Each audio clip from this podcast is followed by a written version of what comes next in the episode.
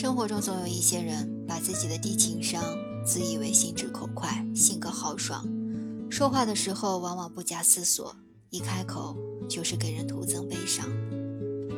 那些所谓心直口快的人，其实是以讽刺之名行禁锢别人思想之事，除了添堵，并不会有其他的作用。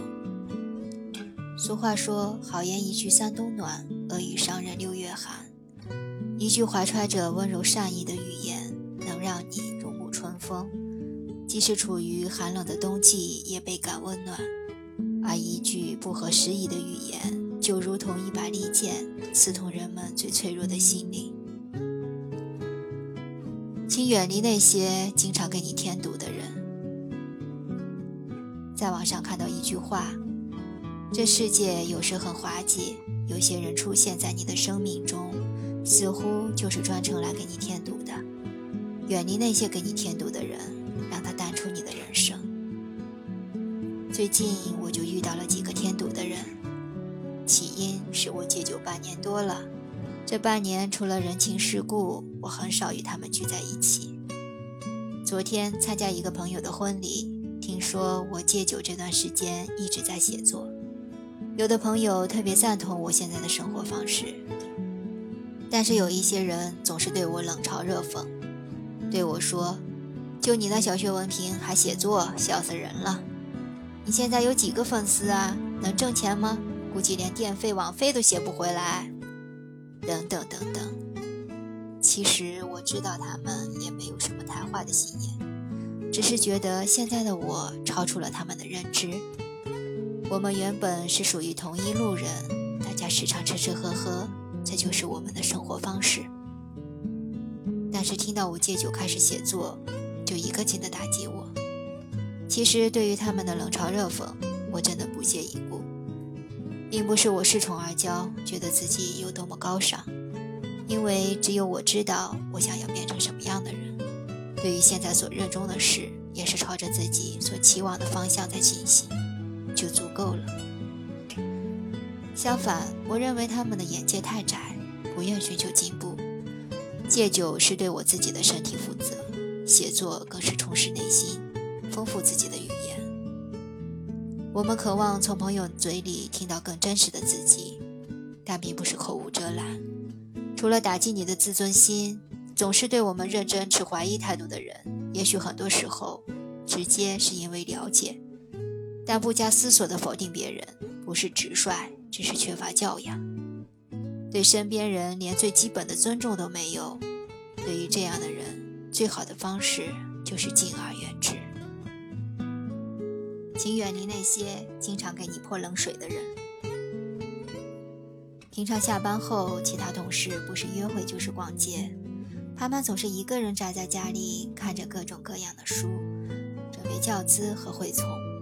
小姑娘在工作几年后还能这样上进，让我们这些身边的朋友好羡慕。考试前几天，潘潘发了一条朋友圈，祝自己好运。没几分钟，留言区就炸了，绝大部分是祝福的话，只有一句格外犀利的评论夹在其中，显得格外刺眼。这个人就是潘潘的男朋友，他说：“你玩玩就好了，还发朋友圈，也不怕丢人。”有人说，往往伤你最深的，恰恰是你最亲近的人，而这种权利正是我们自己赋予的。我不知道潘潘作何感想，但凡是一个普通朋友，也不会忍心说出如此残忍的话吧。那几天，潘潘的手机处于关机的状态。几个月以后，潘潘以优异的成绩通过了教师资格证，准备进行面试了。一个上班族在业余时间还能有这么好的成绩，真的很厉害了。面试过程中，潘潘发挥不佳，以几分之差被 pass 掉了。在回来的路上，男友又开始泼冷水了。我早就说过不要瞎折腾，第一次是瞎猫碰到死耗子，现在好了吧？非要闹得这么丢人，你开心了？潘潘彻底火了。我要的是一个能在我失落时给予我关心和支持的人，而不是一个在我做任何决定之前只会打击和泼冷水的人。最后盼盼提出了分手。之后的一年，顺利的拿到了自己想要的从业资格证。不想被人添堵，就要学会不去给别人添堵。生活中总有一些人，你发朋友圈，他总会评论一些尖酸刻薄的话给你添堵。不是说你矫情，就是说你炫耀，暗地里说三道四。这样的人不是情商低，就是坏。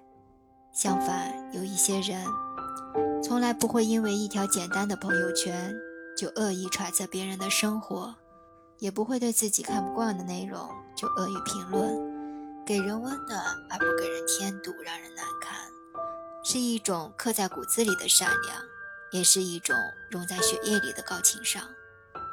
好好说话是好好相处的前提。面对那些喜欢给你添堵的人，时常讽刺挖苦。泼你冷水的人，最好的方法就是敬而远之。当然，己所不欲，勿施于人。不想被人添堵，就更要学会不去给别人添堵。自己在说话开口之前，学会为他人考虑，切莫将刻薄当成玩笑，将口无遮拦说成坦率。如果你无法列出好坏，举出利弊。给对方提出好的建议，请不要以爱的名义对别人进行绑架。记得一句很粗俗的话：不与傻瓜谈理想，不然你也会变成傻瓜。我们一路向前，难免遇到种种刺耳流言，你无法阻拦恶语相向。勿忘初衷，就是唯一的信仰。播讲小菊菊，关注我，爱你哦。